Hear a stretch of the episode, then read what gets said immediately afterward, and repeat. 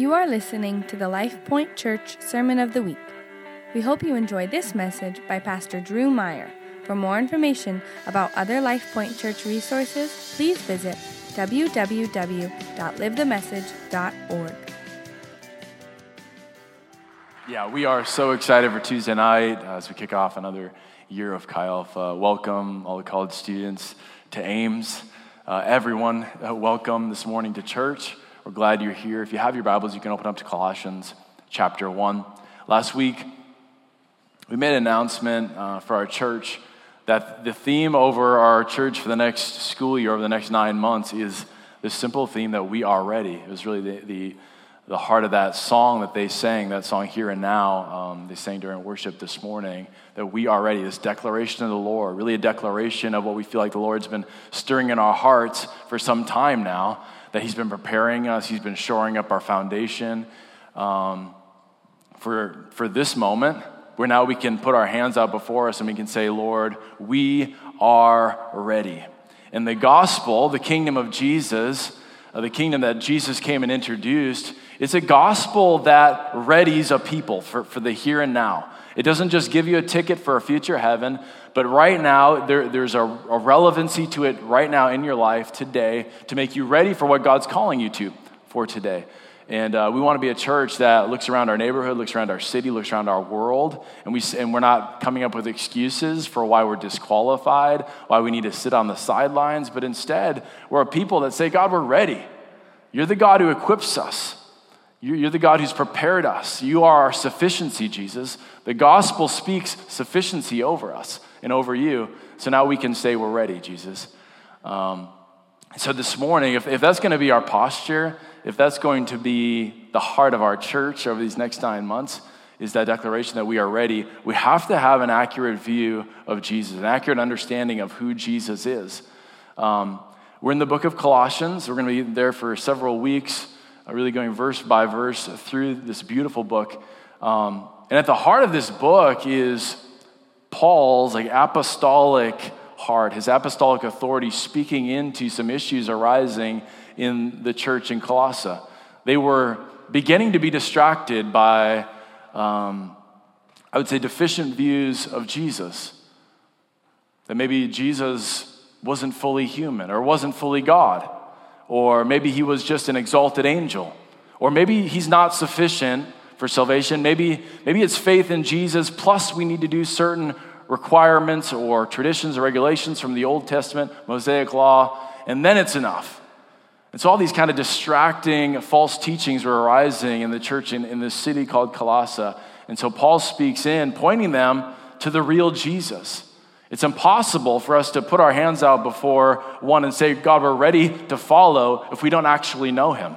If we're not if we don't actually know it's the real jesus. And we live in a day and age that's um, we are immersed or we are from the from the time we are born into this western world we're immersed with the person of jesus in some form or fashion. He's a part of our cultural dna as a nation the person of jesus but in that journey of living in the western world we do accumulate over time deficient views of jesus and this morning, I believe Colossians chapter 1 will point us to the real Jesus. And it's going to be a breath of fresh air for us to, to ground ourselves in the real Jesus. We can't follow someone we don't really know. It's important that we, we know we're talking about the real Jesus. You can kind of think of it, it is kind of like this as you, as you talk to different people about the person of Jesus.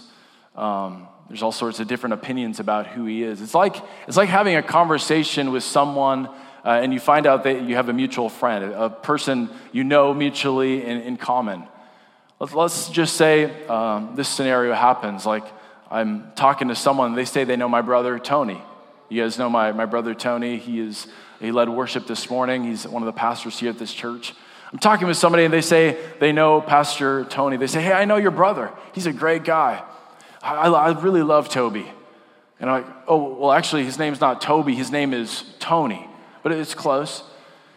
And so you give them the benefit of the doubt. You know, if they get one strike at the, the first uh, little comment, you give them the benefit of the doubt and they continue, yeah, he's a great guy. They're like, yeah, he's such an inspiration to my life. I love how he, he runs marathons. He's such an inspiration. His endurance for uh, running. And, and I'm like, oh, well, actually, no, he hates running, he avoids it. Uh, he is an inspiration, though, in so many ways in my life. He is an inspiration, but running is not one of those areas. And you continue to give them the benefit of the doubt that maybe they still got the right guy. Maybe they actually do know my brother, not Toby, but Tony. And next they say, yeah, I have, I'm really intrigued by his new diet. I heard he's a vegetarian. And I'm like, well, no, he's, no, he's very carnivorous. He's, he's a carnivore through and through. In fact, this weekend he was home alone because his, his family was gone for a funeral and he just ate a steak by itself. No sides, just a steak dinner. It's the full meal. You don't even need sides. Um, he is a carnivore. And so I would dismiss that person. I would dismiss that person as not really knowing the real Tony. And it's not too much different. I, that, that sounds funny and it, it's amusing in that context, but when it comes to Jesus, because of us being immersed in a Christian culture, some would say it's post Christian, but still we're, we're surrounded by Christian uh, influences in the Western world, we accumulate deficient views of Jesus. Not too much different from calling my brother Toby the marathon runner and vegetarian. And we're going to point to some of these deficient views of Jesus this morning. I'm going to point some of them out. I've actually categorized them into two different groups. This is really important. A study back in 2014, a Barna study, actually said that 56% of Americans do believe that Jesus was God. 26, the remaining 26%, or of the remaining portion, 26% believe that he was just a spiritual leader, kind of on par with um, Muhammad and, and Buddha. Another 18%, they, they didn't know. They didn't know where he, he fit, if he was God or if he was just a significant religious figure. 52% of Americans actually believe that it's possible that Jesus did sin. And of those, 60% of Americans say they've committed their life to Jesus as Savior. So even of those that said they committed their lives to Savior, there's a portion within those, those that didn't really know who they were committing their lives to. Some thought maybe he, he is prone to sin. Maybe he is not fully God. Maybe he's not fully human. And there were many other st- statistics within that study. But this is what the president of Barna, as a result of that study, David Kinnaman said.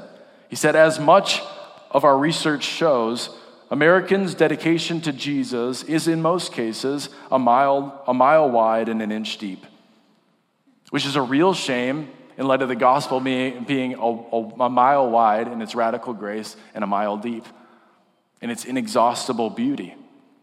And so we want to be a people, if we're really going to say we're ready, we want to have that sort of posture of the radical grace of God and the depths of the beauty of the majesty of Jesus, that he stands set apart from all other religious systems. It's not even a religion, is the answer for, for all of our issues. It's Jesus. So here are some biblically deficient views of Jesus. This first category of deficient views of Jesus that I'll point to, which are biblically deficient views, meaning there's, there's a, a disconnect with understanding of Scripture that results in this deficient view of Jesus. So it's, it's a, many times the, the result of cherry picking Scripture or not being satisfied with what Scripture says, so they come up with some other revelation, as many uh, false teachings do. The first is this that Jesus is a good moral teacher, but he's not God. This is a, uh, huge work of cherry picking where maybe some people say they, they, like the, they like the golden rule, they like the Sermon on the Mount, they like Jesus' mercy and compassion. But in terms of his miracles or in terms of his claims to being God, they'll set those aside. But that you have to do a real hack job on Scripture to get to that view. You have to ignore Jesus' clear claims to being God. John chapter 10, verse 30, that he says, I and the Father are one leaving no room for debate as to his claims to being God. Second deficient view of Jesus, biblically deficient view of Jesus, is this that Jesus is one of the ways to God. Which this is, this is popular in our day and age because we don't like to offend. So, Jesus being the way to the Father, some people don't, don't like to accept that view. You have to cherry pick quite a bit of scripture out in order to get to that view. John chapter 14, verse 6, where Jesus says, No one comes to the Father except through me. Some like to think that maybe Jesus is just a, a clearer revelation of one of the many ways to God. so you could practice um, Islam or, or Hinduism or Buddhism, and you would eventually get to God. But Jesus really leaves no room for that. Third, biblically deficient view of Jesus is this that Jesus is God, he is divine, but he's not human. This actually began to rise up early, just a century after the establishment of the church, the early church, the book of Acts. A group of people, they, uh, they were called uh, a movement called Docetism, and they believed that Jesus couldn't have really come in the flesh, that it's kind of a, a scandal to believe that God would actually be born as a human. So it's almost like the cross was an illusion, the resurrection was an illusion. He didn't really come in the flesh. But in order to, to get to that view, you have to tear out most of Scripture where it says that, that the, the Messiah would really come as a human from the line of David, born, born to a woman, just like we are all born into this world. The fourth biblically deficient view of Jesus is Jesus is an exalted angel. We see that today with the, the Mormons believing that you know, Jesus is the brother of Lucifer or the, the Jehovah Witnesses believing that, that Jesus is uh, the, the former Archangel Michael. They, they had to go to revelation outside of Scripture to come up with these views. They had to ignore the clear revelation of what was before them and come up with revelation outside of that to get to that view. And those were actually views that were uh, prevalent, not prevalent, but starting to pop up in the church of Colossae. Some believe that he was just an exalted angel. And so then they began to incorporate the worship of angels into their church. And it's obviously a deficient view, and we'll see how Paul addresses that here in Colossians chapter 1. The, the second category of deficient views of Jesus are culturally deficient views of Jesus. And maybe these are a little more common to the Western, um, the Western church. The first is this the accessory Jesus. Jesus is like a genie in the bottle. We kind of pull him out when, when it's convenient or when there's crisis. He kind of fits into that compartment of our life, kind of whenever we need it. But we don't give a lot of thought to his um, messiahship, his, the fact that he's Lord and Savior over every aspect of our life throughout our week. We'll see how the view in Colossians 1 doesn't really give much space for that. Second is this Sunday morning Jesus. This is so common because going to church is seen as Christianity in the Western world. I mean, you can, if, you're, if you hang out with our church enough, you'll realize that we're contending for everyday believers, for lifestyle Christianity, Monday through Sunday. That we live the message of Jesus, that the gospel would impact the way we live every single day, not just Sunday morning. Third is a sloppy grace Jesus. This is a, this is a, a shallow understanding of grace that leaves room for us to live however we want Monday through Sunday. When in reality, when we actually look at Scripture and what Jesus paid for, He paid for us, yes, to be seen as righteous before the Father, to have forgiveness of sins, but then also to experience vic- vic- victory over that sin, to be able to experience an actual freedom from glory to glory, from day to day, to actually be transformed in the likeness of Christ. I'm not talking about perfection, but from glory to glory, day after day, humbly submitting ourselves to Him as Lord and Savior. The fourth is this is prosperity, Jesus. I don't know where this came from, but this messed up teaching is that Jesus was brought to earth just to make us happy. And therefore, you know, our, our financial success, our material, material success is, is an indication of the, the magnitude of our faith or something like that. Um, it's a really interesting, uh, obscure teaching um, that is obviously a deficient view of Jesus for us to take up our crosses and follow him daily. These are all deficient views of Jesus. And, and it's not much different than saying you know my brother when in fact you don't. That if we say we know Jesus, let us look at Scripture. Let us look at the lens of Scripture, the revelation of what God's given us, and say, Jesus, we really want to encounter you for ourselves personally. Not what's been handed down to us from our parents, not from what we've accumulated an understanding of through media or from attending church for a long time, but truly from you, Jesus. I want to know you for myself. It's a big deal. So it's difficult, it's difficult to follow someone you don't know. Let's look at Colossians chapter 1. It'll be on the screen, or you can follow along in your own Bible. I'm reading from the English Standard Version. The, the setup from last week that you remember is that, that Paul ends, ends in you know, verses 12 through 14 talking about the magnitude of the gospel. That's Jesus who transfers us from the domain of darkness, from the kingdom of darkness, into the kingdom of light. So Jesus did not come to establish a home and garden religion, a nice, neat, tidy little uh, religion that you regard on Sunday morning. No, he came to transfer us from the, the dominion, the domain of darkness, into the kingdom of light to provide redemption of sins. I mean, we're, what we're talking about, what's at stake, is life transformation. Paradigm, paradigm explosion, like par- paradigm from living in darkness to the paradigm of living in the light. It's huge. Everything is in the balance that we get this right. And so, this is what he says about Jesus to these ones who were a little confused about who really, really Jesus was. He is the image of the invisible God. Or as Hebrews chapter 1, verse 3 says that he's the radiance of God's glory, the exact imprint of his nature. So, any attribute of God that you, that you see anywhere in Scripture, you can see the exact imprint of that attribute of God's nature in the person of Jesus. You want to know what God is like? Look at Jesus. I'm not saying all we need are the Gospels, but if there's any portion of Scripture you want to continually pour, pour over your heart and over your mind on a daily basis, it's the Gospels because Jesus makes, helps us make sense of the Old Testament and He tells us where we're going in this future age to come. It's Jesus. He is the radiance of God's glory, the exact imprint of His nature. As John 1 1 says, that in, in the beginning he was the Word, or the Word was with God, the Word was God. That revelation, the Logos revelation of God. And next, he turns the coin to God's, or to Jesus' humanity, in saying, the firstborn of all creation. That he is also fully human. He is fully God, the, the image of the invisible God, and he's the firstborn of all creation. Not because he's a created being. We'll see that he's adamant about him not being a created being. But he was still born of a woman in his human manifestation. He was born of the Virgin Mary, the firstborn of all creation. Meaning he was the initiator of a new way of living, a new way of being human. He was the firstborn of this new way of being human that he invites us into. That's why he says, in order for you to come into the kingdom of heaven, you must be born again.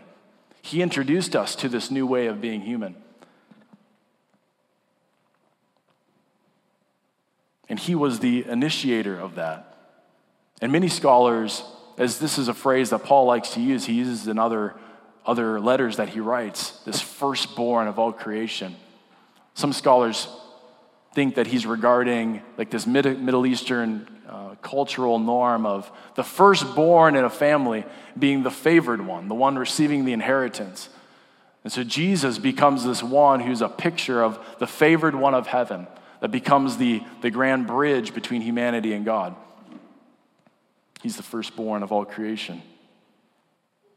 And in verse 16, he says, For by him all things were created. So he's not, he is the uncreated one. He's not created, by him all things were created in heaven and on earth, visible and invisible, whether thrones or dominions or rulers or authority, authorities, all things were created through him and for him. He is the uncreated one. And he created everything that's measurable, everything that's visible, all energy and matter in the universe. He created it all. But look what also Paul points to. He says everything that's invisible. If science only has uh, paradigm and understanding of what's measurable, but he also created this entire spiritual realm that we have no real regard for, very little understanding of. He created it all. So, therefore, he is not just another spiritual being, another exalted spiritual being. No, he is the supreme being overall that created it all, the uncreated one. Creating all the, the visible physical universe, all matter and energy, and also the entire invisible spiritual realm. Hopefully, this is beginning to burn in your heart is something so humbling to think of Creator God revealing Himself to us. This God who's creator of the entire phys- phys- visible physical universe and the invisible spiritual realms. He's revealed Himself to you as Savior, as Lord. It says He is before all things, and in Him all things hold together. He's orchestrating it all he governs every aspect of the universe. He's holding it all together. He spoke it into being. He's the grand lawmaker of, of all the laws that we study in science. And I, I love science. That's why I studied engineering. I do, I'm, I'm nerdy as any engineer in this place. I love science. But there's a limit to science. Science points us to a lawgiver. You know, beyond that, the, the whys behind that, we can't know through science. So we have to have this humble posture of worship before the lawgiver, the grand order of the universe. As Isaac Newton said, gravity explains the motion of the planets, but it cannot explain who set the planets in motion. God governs all things and knows all that is and can be done. He is the grand order, the, the governor of it all. And he spoke it into being, he sustains it, and we actually we know what's coming next. We know that the earth and the heavens as we know it won't be here in this age to come but instead he's going to come and he's going to establish a new heaven and a new earth because he holds it all together. And when he says it's done it's done. That is jesus. That's the son of god. And verse 18 and he is the head of the body the church. That's why we so often emphasize the fact that the church is not a building or an institution. The church is a spiritual body of whom Jesus is the head. And so, a ready church is a church that's captured by the beauty of Jesus because Jesus is the head. We're just like enamored with this beautiful, majestic Jesus. That's a ready church. A church that truly embodies the kingdom of God in a city or in a neighborhood. He is the head of the body, the, the church. I think it's interesting that the enemy spends so much of his time and, and effort and energy in attacking the church. Because, I mean, if you think eh, the way to any, I mean, the, the way to rile up any man on, on this planet is to go after his bride, right? If anybody maligns my, my bride, that's, I'm a pretty patient guy, but I would get pretty angry. I'd get defensive for the sake of my bride. And the enemy loves to attack the bride of Jesus Christ, to malign the bride, and we have a role to play in that as well. Many of us make it too, too, too easy for the enemy in, uh, in not representing Jesus well. But I believe the enemy is also doing a work to spread all sorts of lies. I have conversations with people all the time about the church, and people accumulate all these misunderstandings of what church is. Oh, church is, it's all about money. Church is all about politics, full of a bunch of people just uh, two weekends ago, I was fishing with a guy that doesn't know Jesus, and he talked about the hurts that he accumulated um, from growing up in church. Some of the positive experiences that he had, and then just people got nasty. Maybe you've experienced something like that yourself. Christians that misrepresent Jesus. I also do believe the enemy has a part to play in that, that he, he just loves to get his fingers in that so that people turn away from God. Instead of seeing the beauty of Jesus in this beautiful representation of the body of Christ,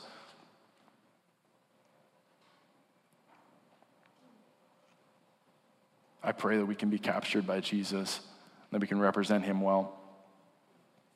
Next, he says this that he is the beginning, the firstborn from the dead, that in everything he might be preeminent. Again, he's the uncreated one. Before he said he's the firstborn of all creation, now he says he's the firstborn of the dead, pointing to his resurrection. That he was, he was demonstrating that he was victorious even over death, and that he was going to be ushering in a day where us as kingdom people would also have victory over death, that in everything he might be preeminent. And I want to be very clear that what Paul is saying is that not, not that that is up for uh, any sort of negotiation or that this, this is hanging in the balance, that he might not be preeminent, and so he's going to all this effort to make sure that he is preeminent. No, it's that he might be seen as preeminent. He is preeminent. whether anyone recognizes it or not. And that word preeminent, in the Greek it's proteo, which means supreme or first place. He is first place. That, there's no debate about it. For some reason, in his sovereign wisdom, he limits his sovereignty in some, for some reason, and, and we'll never know probably the side of eternity, to allow the enemy to do, to have his way for a season, to be called the prince and the power of the air. Why? I don't know. But he is supreme. There's no battle between light and darkness in this, in this uh, kingdom. There, there is no um, competition. He is supreme. He is first place. He is preeminent. There's no debate, there's no competition. I believe it's his desire for true love, for true love relationship that has he, that is the reason he has limited himself in some ways for a season. He says, For in him, in verse 19, for in him all the fullness of God was pleased to dwell, and through him to reconcile to himself all things, whether on earth or in heaven, making peace by the blood of his cross. He is fully God. And God was blessed. I mean, he was pleased to have all the fullness of God dwell in this man named Jesus.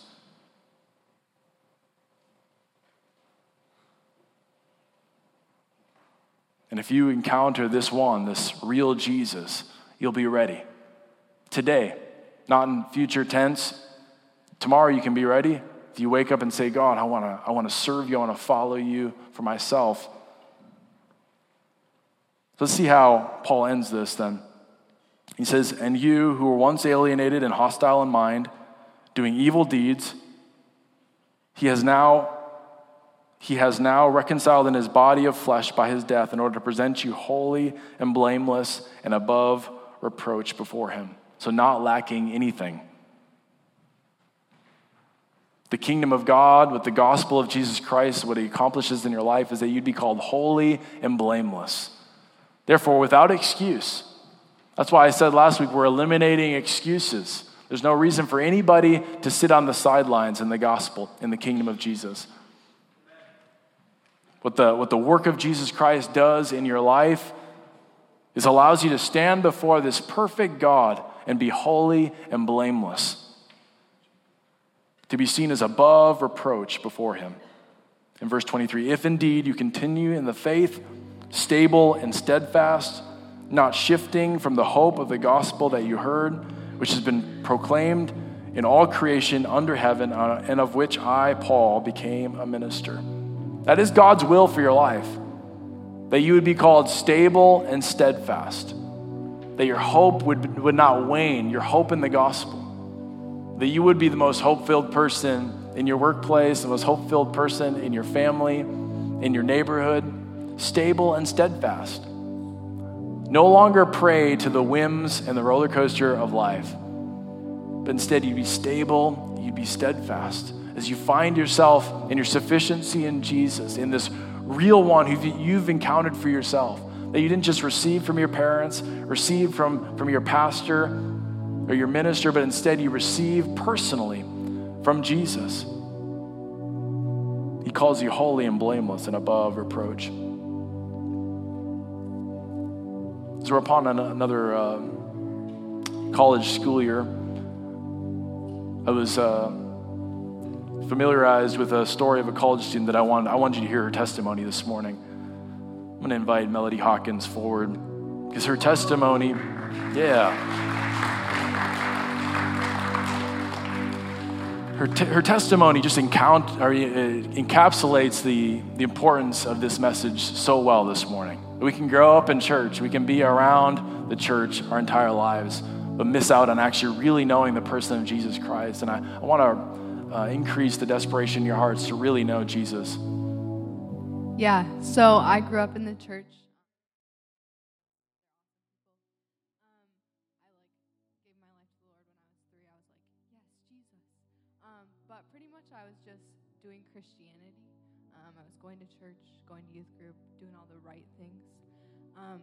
Fourth grade, I was diagnosed with epilepsy, and it wasn't that big of a deal. I just had a couple of seizures a couple times a year, not a big deal. Um, and then my freshman year of high school, I started struggling um, with a lot of anxiety, and that played a role in my epilepsy and caused me to have lots and lots of seizures. So I started having seizures almost every day. Um, and that was really hard because I love doing sports and I love being active, and I couldn't do that anymore. Um, and I was like, oh my gosh, I don't know what to do. I can't do what I love doing. Um, and so I went to my parents. I was like, I need help. And they were like, you need to seek the Lord. Um, and so I started seeking the Lord. I started reading my Bible, praying, asking, God, help me, please, because I don't know what to do. Um, and through that, I developed a personal relationship with Jesus. Um, and we had a healing uh, conference at our church. And there was one night um, where I went up and received prayer.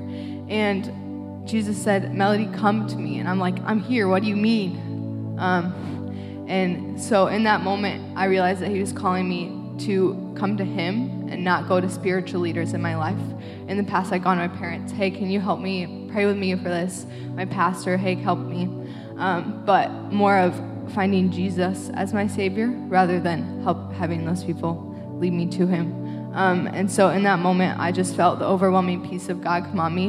And since that day, I have not had, well, I've had a few seizures, but I was completely healed of the having them all the time. And since then, I've been totally healed. So praise Jesus. Yeah, wow. Yeah. And I also experienced intense freedom from anxiety, from anything um, that was holding me back. So I just want to encourage you guys through personal relationship with Jesus, you can find freedom, healing, whatever you need. Jesus has it for you. Oh, wow.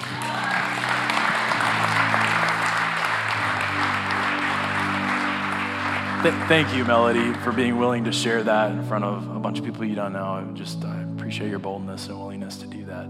Your story is an inspiration, um, which is it's Jesus in you, and and it it stirred up in my heart as I heard it. That, that that's what we're going after, is not secondhand Christianity, but more and more and more and more people encountering Jesus for themselves. So I don't know what it is that you're facing, what it is. Uh, that's maybe what, what views of Jesus that you've accumulated over the years that are deficient, in what ways that you really just need to experience the power of Jesus for yourself. But this morning, He's here, He's present, and, uh, and He wants to move in your life, He wants to reveal Himself to you. He is more than enough. And He speaks over, over your life, and He says in Him that you are ready to face what you, what's in front of you today. In Him not in your own power, not in yourself. This is not a, um, a pep talk of uh, positive thinking. This is, this is a gospel talk pointing us to Jesus as our sufficiency for today. And there's nothing in your life, there's no trial or difficulty that His sufficiency is not an answer for. He's more than enough today. And that's what Paul pointed us to here in Colossians that Jesus is preeminent. Would everyone stand in this place? I want us to respond to the Lord. I want the, the broad, broad consensus in our church to be that we would be ready in Christ, that we'd be enamored and captivated by the real Jesus. I want to give an opportunity for everybody as individuals this morning to respond to Jesus.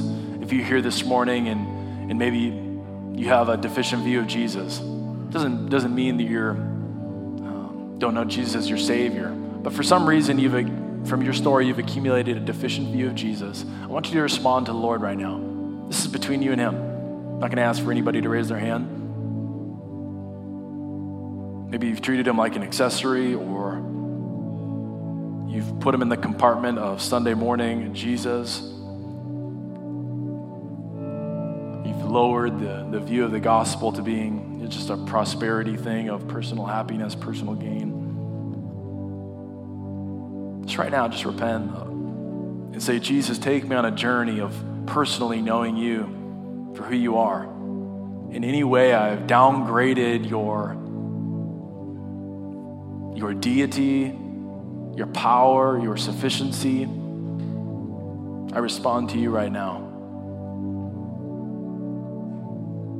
Lord, I pray over every individual in this place.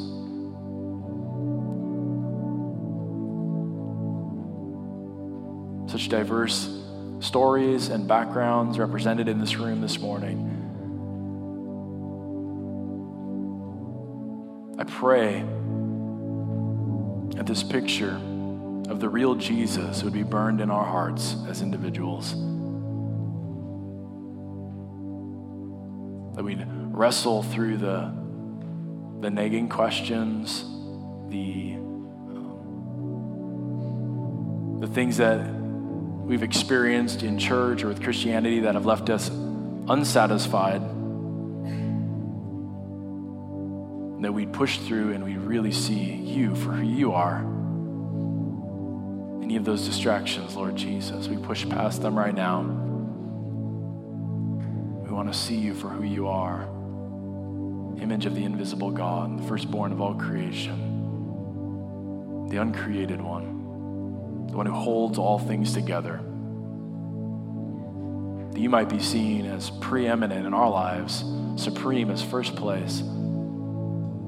Secondly, I want us to respond as a, a Life Point family this morning, this entire theme over this year is it's a corporate theme that we're saying, Jesus, we're ready. We don't want to sit on the sidelines. Whatever excuses we've accumulated as a church, we don't have enough money, we don't have a big enough building, we don't have a big enough parking lot. Whatever the excuses are, like we're setting that aside. Jesus is our sufficiency. A church that is mesmerized and enamored with the beauty of Jesus, a ready church. And that's where we're posturing our hearts this morning. So let's pray like that, Lord, right now as a church family. We say we're ready. We're pushing past all things that we think disqualify us, all excuses that we've accumulated, any lesser views of you that have left us sitting on the sidelines. We know you're moving and we want to be a part of it. We know the gospel is bearing fruit in our city, it's ever increasing, and we say we want to be a part of it. We want, we want to be on the front lines. We want to be a part of a move of your Holy Spirit in our day, in, in, in our generation. And we know it's your gospel that qualifies us. Right now, Lord, we adore you. We worship you. Can we just lift up our, our voices right now and worship to Jesus? If you have your Bibles open, you can read that portion in Colossians chapter 1 again and, and just meditate on who Jesus is. You know, in light of Melody's testimony, I believe this morning some people will, will be healed physically of things that they've walked in here with. I just sat with a mom this week who shared that her daughter got healed of food allergies and seasonal allergies. Praise the Lord. Come on. which for this family was a big deal. I mean, they had altered the, the course of their entire family for this child's allergies, and both that food allergy and season allergies were healed in the name, of Jesus. And there are others this morning. Maybe you have, maybe you're facing epileptic seizures like Melody. Maybe you're dealing with allergies. The Lord healed me of allergies this year as well. I was always on uh, allergy medicine for like 15 years, and this year I haven't taken it once. Um, praise the Lord. So, whatever is going on you're facing, I believe God's here. The real Jesus is here. this is there's no uh, this is this is not a dramatization. There, there's no acting here. This is the real Jesus, the Jesus we read about in the Gospels. He's the image of the invisible God. He's here right now. Lord, I pray that you'd meet people where they're at. There are some this morning that need a divine encounter. Lord, they need a divine appointment with you, Jesus. There are some that need a healing in their bodies, they need healing in their minds. Some struggling with anxiety, with depression, suicidal thoughts. And this morning, you're going to reveal yourself as comforter, as counselor. As the meek and mild Jesus becomes their friend. There are some that come with aches and pains, and you reveal yourself this morning as the sufficient one, as their strength, as their healer. As their Yahweh Rapha, we pray that upon every person in this place experience the kingdom of Jesus here and now. We hope you enjoyed this week's sermon. For more information about Life Point Church, please visit www.livethemessage.org.